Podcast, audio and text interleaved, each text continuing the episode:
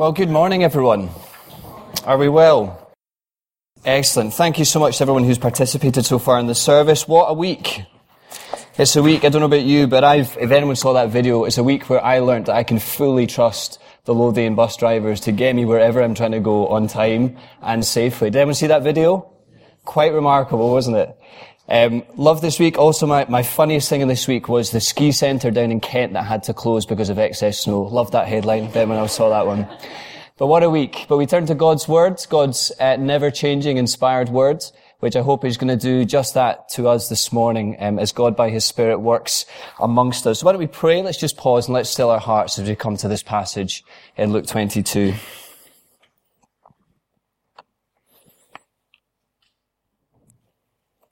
Psalm 119 verse 105. The psalmist writes of God's word that your word is a lamp for my feet and it's a light for my path. And dearest Father, we would come to you this morning recognizing that we are people who do not know the way. But Father, we ask that your word would shine its truth, its light into our hearts. Father, that we would go from here changed because we've met with you. Father, we are fully dependent on you. Your grace really is enough for us. And we pray all these things in Jesus' name. Amen. So just to kick us off this morning, I wonder if anyone's seen this film? Some of us? The Bucket List starring Jack Nicholson and Morgan Freeman. If you've not seen it, it's alright. Not going to go writing home about it.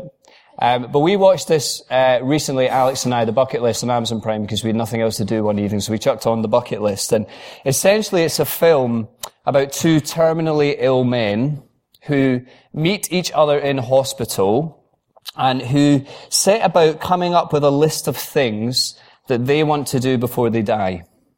Okay, and I think it, they call it the bucket list because it's the things they want to do because before they hit the bucket, that's where they get the name from. So they call it the bucket list the things that they want to do before they die. So here's what I want to do this morning just to get us thinking and trying to get us into this passage. Turn to your neighbor for 30 seconds.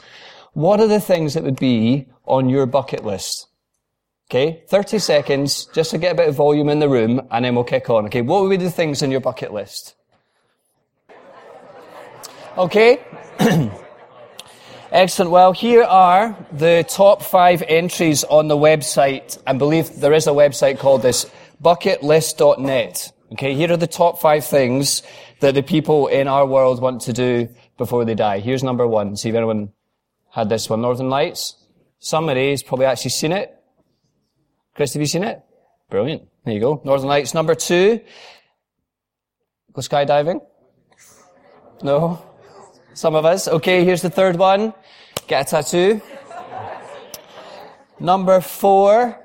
Now, I, I was surprised at this one we'll see, because I think this is a great idea. Go on a cruise. Stage of life I'm at. I would love a cruise. There we go. Number five. Swim with dolphins. So there we go. The things that people in our world would want to do with their lives before they die. And here's what we're going to do this morning. We're going to spend some time with a man who's in the final days of his life. And here is Jesus in the final days of his life, and he's got sacrifice on his mind. And he's got sacrifice on his mind because the cross, the place, as we journey through Luke's gospel, the place that he's repeatedly told his disciples where he is going, the place where his life is going, the cross is no longer just a point on the horizon. The cross is imminent. Let me just help us see the rough timeline of events here. Very rough timeline as Luke records them, just so we can see where we are in the story. So Jesus entered Jerusalem at chapter 9 verse 28 on the Sunday. On the Monday, chapter 19 verse 45, roughly, he's in the temple. And he's in the temple, he's driving out those who had turned God's house into a marketplace. On the Tuesday, chapters 20 and 21 roughly. He's back in the temple. And he's challenging the religious leaders.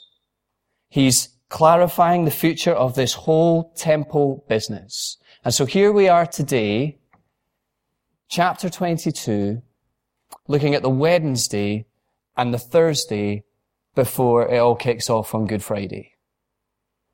So here we are today, and Jesus, in the final few days of his life, with the cross just around the corner, has got sacrifice on his mind. But I wonder if you've, you've ever asked yourself why. Why does Jesus have sacrifice on his mind? Why? It's my three-year-old daughter's favorite question at the minute. And it starts off cute. Why? Why does Jesus have sacrifice on his mind? Canadian novelist and artist Douglas Coupland was asked recently in an interview what his greatest fear was in life. I wonder how you'd answer that question. What is your greatest fear in life? He said that his greatest fear in life is that God exists, but he doesn't care much for human beings. Now that, if that's true, that is a, that is a legitimate fear. That God doesn't care. That God created this world and then off he went. God doesn't care much for human beings. And perhaps you're here this morning and, that's where you are on this whole God thing. Does God care about my life? How do I know that God cares about my life? It's a great questions to be asking yourself. Well, as we see Jesus here, let me invite you, as we see God's Son, as we see God in the flesh in action here, ask yourself, what does this tell us? What does this tell you about God? Or what does this tell you about you? Jesus has got sacrifice on his mind. And sacrifice, as we just quickly, briefly follow through these verses, sacrifice is going to mean three things for Jesus. Here's the first thing, verses 1 to 6 of chapter 22. Is sacrifice for Jesus will mean surrendering. So here we are on the Wednesday of Easter week. Jesus is about 33 years of age. He's been in the public eye now for about two or three years. And he is becoming, and we've seen this over the last few weeks, extraordinarily popular with the people. They love Jesus. But as time has gone on, and particularly now that Jesus is on the temple turf, so to speak, the religious leaders in Jerusalem have had about enough of him. Because they resent his popularity, they are suspicious of his motives, and they fear the power that he has. And so all of this has added up to mean simply, pure and simply in their minds that Jesus has to go. Jesus has to be crushed. Jesus has to be exterminated. And so we pick it up here, verses 1 and 2. The only question in the minds of the chief priests and the teachers of the law is how are we going to do it? How are we going to do it? The people are not on their side. And the calendar is not on their side either. Because you see it, detail in the text, it's Passover one of the great moments of the Jewish religious year. It's a festival with both national and religious elements to it. I guess it's something akin to what we do as we do Christmas and as we do Remembrance Day. Is that kind of thing. National tones, religious tones to the Passover. And Passover means that Jerusalem is rammed full of people. And so if they were to try and arrest Jesus, then that is way too risky. So something needs to give. So here they are, verses 1 and 2. They're scratching their heads. How are we going to do it? And they could not have imagined in all their wildest dreams that it would get as good as it was about to get. Now here is, this is what my gran, my grandpa, one of the two, maybe the two, they used to call it a never look a gift horse in the mouth moment. Judas walks in. And when you think about it, Judas is the perfect solution to their problem. Because Judas isn't just a follower of Jesus. Judas is one of the twelve. Now, no one is suspicious of Judas at this point. It's not like some of the TV crime dramas that we watch. And there's a mole in the ranks, and everybody knows that there's a mole in the ranks. Nobody's suspicious of Judas here. Judas is trusted. And Judas knows where Jesus hangs out. And to top it all off, it's not like they tapped him up. It's not like they sent him a private message on Facebook and offered him a bit of money if they would only come and, he would only come and talk to them. Judas, of his own accord, goes to them. Now, exactly when and why Judas's heart towards Jesus changed, we can't be sure.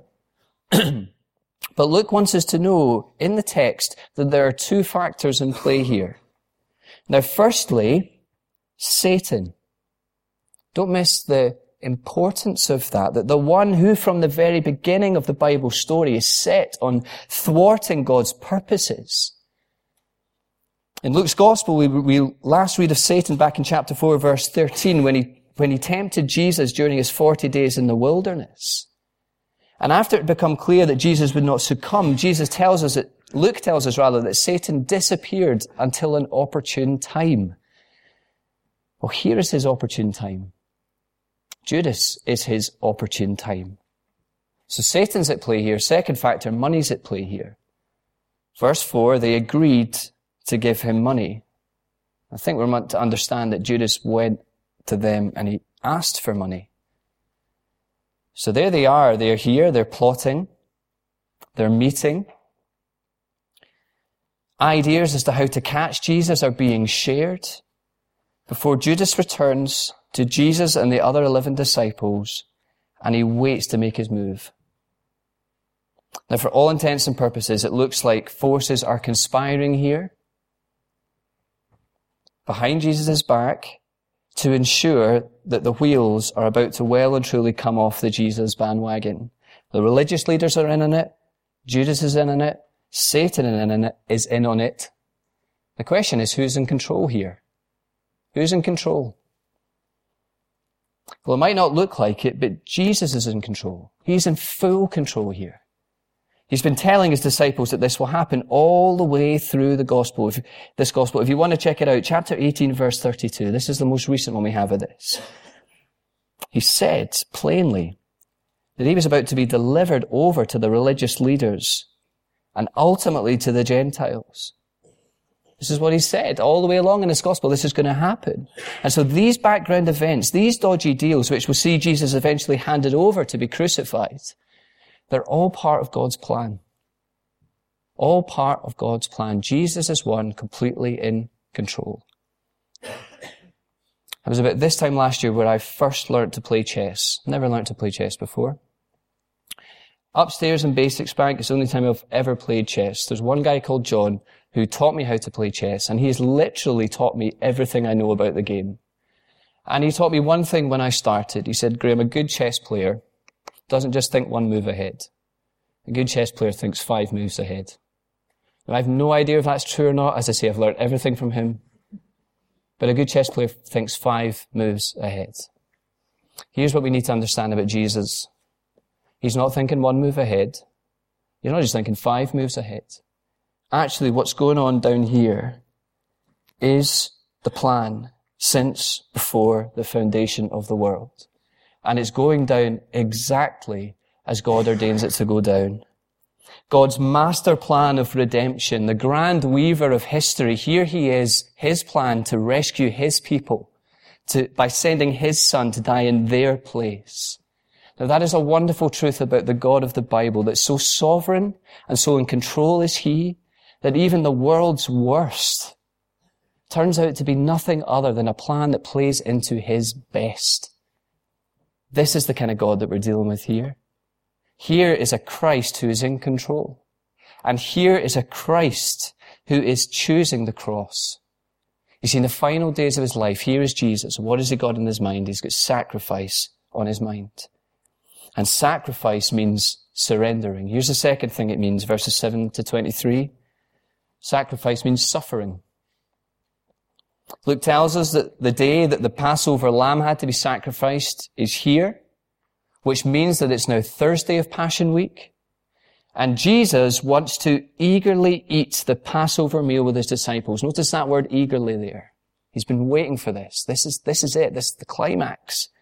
You'll see that Luke mentions the Passover there five times in those seven verses, I think. Five times. He wants us to see the connection between what is going on here with Jesus and the Passover. Again, see how Jesus is in control. I love how Luke records this. Peter and John ask where. Jesus doesn't just give them the where. He gives them the where, the who, the how, and the what. Follow with me. They're to go into the city. They'll meet a man carrying a jar of water. They have to follow him to a furnished house. And there they are to make preparations for the meal. Verse 13. It happened just as Jesus said. Here is a Christ who is in control. Verse 14, eating the Passover meal together. It was a meal of celebration, looking back the way to the time when God delivered their forefathers from Egypt. But it was also a meal that looked forwards, that had anticipation to it, looking forward to the day when God would ultimately win freedom for, for his people. And the centerpiece of this meal was a lamb.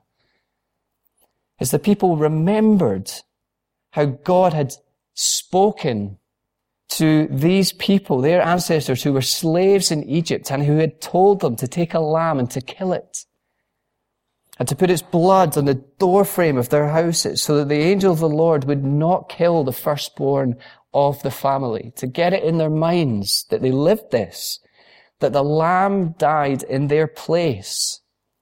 And it, its blood was the thing that stood between them and death. The lamb died so that they didn't have to. And God provided these lambs. And so at this Passover meal, each family's Passover lamb was killed the night before and eaten at this meal as the people, the nation came together, looked back, looked forward, took this meal and declared together that this is our God. This is our God. So this meal that Jesus and his disciples are eating together, just like every other Passover meal, except Jesus takes everything that it symbolized and he gives it not just a new meaning, but he gives it its full meaning. Jesus takes the bread, verse 19. What does he say? This represents my body, which will be broken for you. Jesus then takes the cup, verse 20, and says, this represents my blood, which will be poured out for you. Interesting to note that Luke and the other gospel writers, as you read them record this, they mention nothing about there being a Passover lamb on the table. Nothing about there being a Passover lamb on the table. Surely the connection that we readers are meant to realize is that the focus isn't meant to be on the Passover lamb on the table. Our focus is to be on the Passover lamb who is seated at the table. Jesus was about to stand in and be the real, the true, the promised Passover lamb whose body would be broken and whose blood would stand in the defense of his people. And what does Jesus say end of verse 19?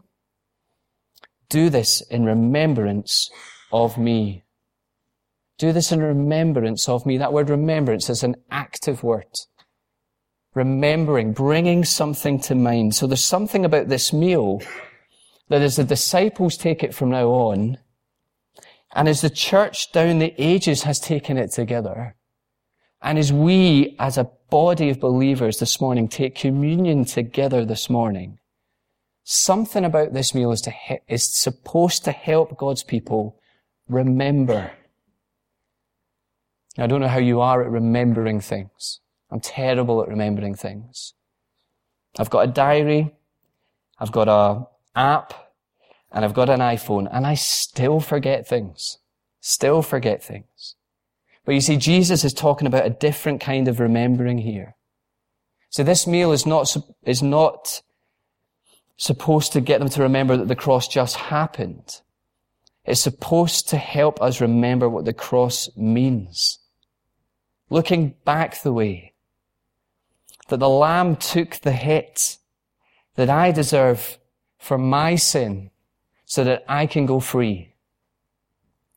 I remember going to see a, a preacher called Rico Tice in London a few years ago.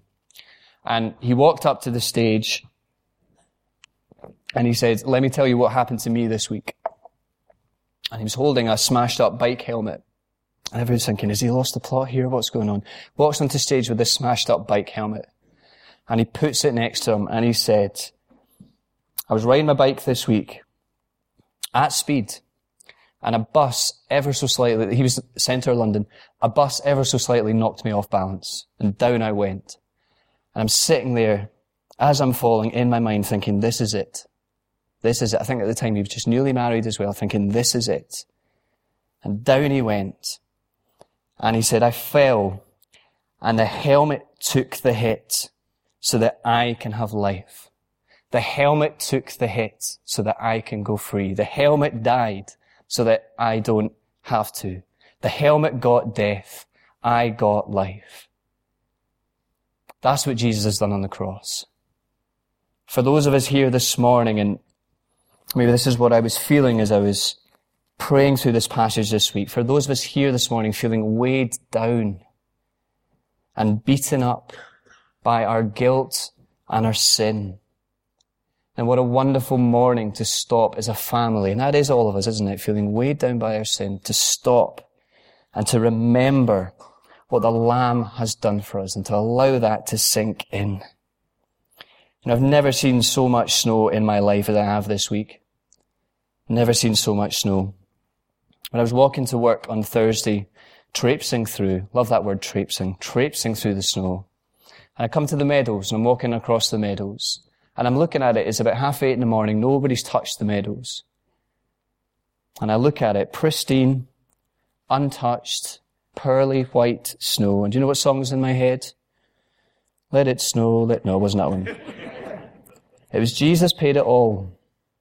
And all to him I owe. Sin had left a crimson stain, but he washed it white as snow. This is the gospel. The meal that helps us communion, look back the way, and the meal that helps us look forward to the day when the slain lamb returns. And he will return as the victorious king. We will eat this meal together with him in his kingdom. So we come together this morning as one family and we declare that this is our God. This is our God. This is what he's done for us. This is the gospel. And this truly is good news. And from that high, Jesus proceeds to drop the bombshell at verse 21 that one of them at this table will betray him. So Jesus has done all this in serving. And remember who else is at the table. Judas is at the table here. What must be going through his mind here? You can imagine, can't you, the disciples looking at each other at this point, giving each other uglies, squinting their eyes at each other, trying not to swallow in case that makes them look guilty. Which one of them would do such a thing to Jesus? Which one of them would have the audacity to do this, having seen him all these couple of years do all these wonderful things? Of course, it's not news to Jesus, is it? Here is a Christ who is in control. And here is a Christ who is choosing the cross. In the final days of his life, Jesus has got sacrifice on his mind. Sacrifice will mean suffering. Sacrifice, sacrifice, what was it? Sacrifice will mean surrendering. Sacrifice will mean suffering. And thirdly, verses 24 to 39, sacrifice will mean serving. It's not difficult to imagine, is it, how the disciples get from talking about how great their faith is. Do you see it? Who is the greatest there? how it would never be them who would betray Jesus, to talking about verse 24, which of them is the greatest. And Jesus, he hears this bickering going on and he breaks in with a timely word about the life and the soul of his kingdom. He says to his disciples that you're thinking, you're thinking how the world thinks.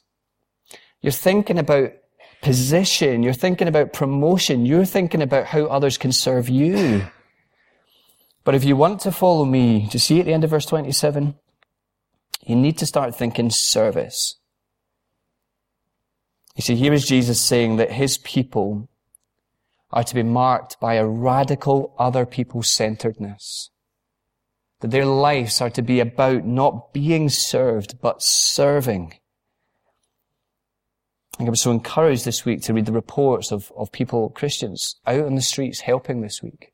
Bethany, food banks, caravans, you name it, the rest of it, helping. It's wonderful to see. But An example of how Jesus has been serving these disciples. Do you see how Jesus has been spending himself praying for Peter? We read often in Luke how Jesus would retreat to quiet places to spend time praying. And amazingly, amongst other things, he's been praying for Peter. Peter's probably even seen him do it. What a wonderful thing for Peter to know that Jesus is a Savior who is spending himself praying for him. Of course, Jesus is doing exactly the same thing now for us. Except he's not doing it on earth, he's doing it at the right hand of the Father in heaven, interceding for his people, praying for his sheep. This is the kind of Savior that we have. What do we sing before the throne of God above? I have a strong, a perfect pre, a great high priest whose name is love, who ever lives and pleads for me. What a wonderful truth for some of us to comprehend, all of us to comprehend this morning. Know, a Scottish minister, Robert Murray M'Cheyne, who used to say, if I could hear Christ praying for me in the next room, I would fear not a million enemies. Yet distance makes no difference. Christ is praying for me. But what has Jesus been praying for Peter? Verse 31. That his faith would not fail. And not only does Jesus know that Peter will fail, but he's even talking about the love and the welcoming grace that he will show Peter when Peter comes back to Jesus. Peter understandably responds that he would never do such a thing, but Jesus knows. Here is a Christ who is in control. Before the cock crows three times, three times you will deny knowing me, Peter. Love it. Peter's song in these verses here must have been, How great is my faith. Give it a few days later, he will not be singing that. Give it a few days after that, when he comes back to Jesus, he will be singing, How great is my God. How great is my God. Is it not a wonderful thought, friends, that Jesus is not like a baseball umpire? This is not strike one, strike two, strike three, and you're out of here. Praise God that that's true. None of us would stand, even for a week, would we? He is not like a baseball umpire, but Jesus, failures like Peter and failures like me, when we come to Him and fall at His feet, confessing our sin, we are met with abundant forgiveness, with mountains of mercy, and with the depths of the storehouses of grace and restoration. This is the kind of Jesus that we're dealing with here. And if life following Jesus has been rosy up to now for the disciples, because of their association with Jesus, they've been met with people's affection, they've been met with people's attention. Well, now Jesus is symbolically telling them that life following him is about to get really hard. The way of the master is going to be the way of the servant that Jesus is about to suffer, and it means that they can expect to suffer too. But what a comfort to know. Luke wants us to know that here is a Christ who is in control. And here is a Christ who is choosing the cross. And in the final few days of his life, Jesus has got sacrifice on his mind. You know, just as we close this morning, I remember my gran used to take me and my brother on walks to Victoria Park in Glasgow. She used to take us there as we went fishing for minnows, a dying art. But as we would walk across the fields going there, now and again she would stop and she'd pick up a daisy. And after putting it under her chins to see if we like butter or not, she proceeded to pick off its petals. Maybe you did this when you were a child, I don't know. He loves me. He loves me not. He loves me. He loves me not. He loves me. He loves me not. Friends, in the final few days of his life here, as we see Jesus choosing the cross with one thing in his mind, one thing on his bucket list, choosing the cross, intent on going there to die for our sin, to deal with our biggest problem, that should leave us in no doubt at all that Jesus loves us. Let me finish with these words from 1 John chapter 4. This is how God showed his love among us. He sent his one and only son into the world that we might live through him. This is love. Not that we loved God, but that he loved us and sent his son as an atoning sacrifice for our sins. This is our God. Let's pray together.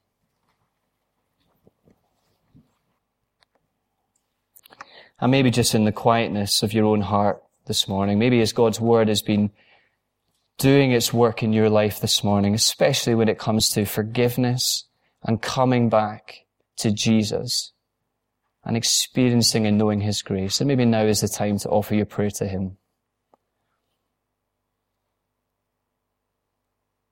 And so, Father God, we thank you so much for this morning. And we pray that you would help us all to have a fresh appreciation and a fresh affection for your son Jesus. Thank you so much for your word, Father God, that is spoken to us this morning. And thank you this morning that we have the opportunity to take communion together. And so, Lord, would it come with a real freshness this morning, we ask. Thank you that you are our great God. And we pray all these things in Jesus' wonderful name. Amen.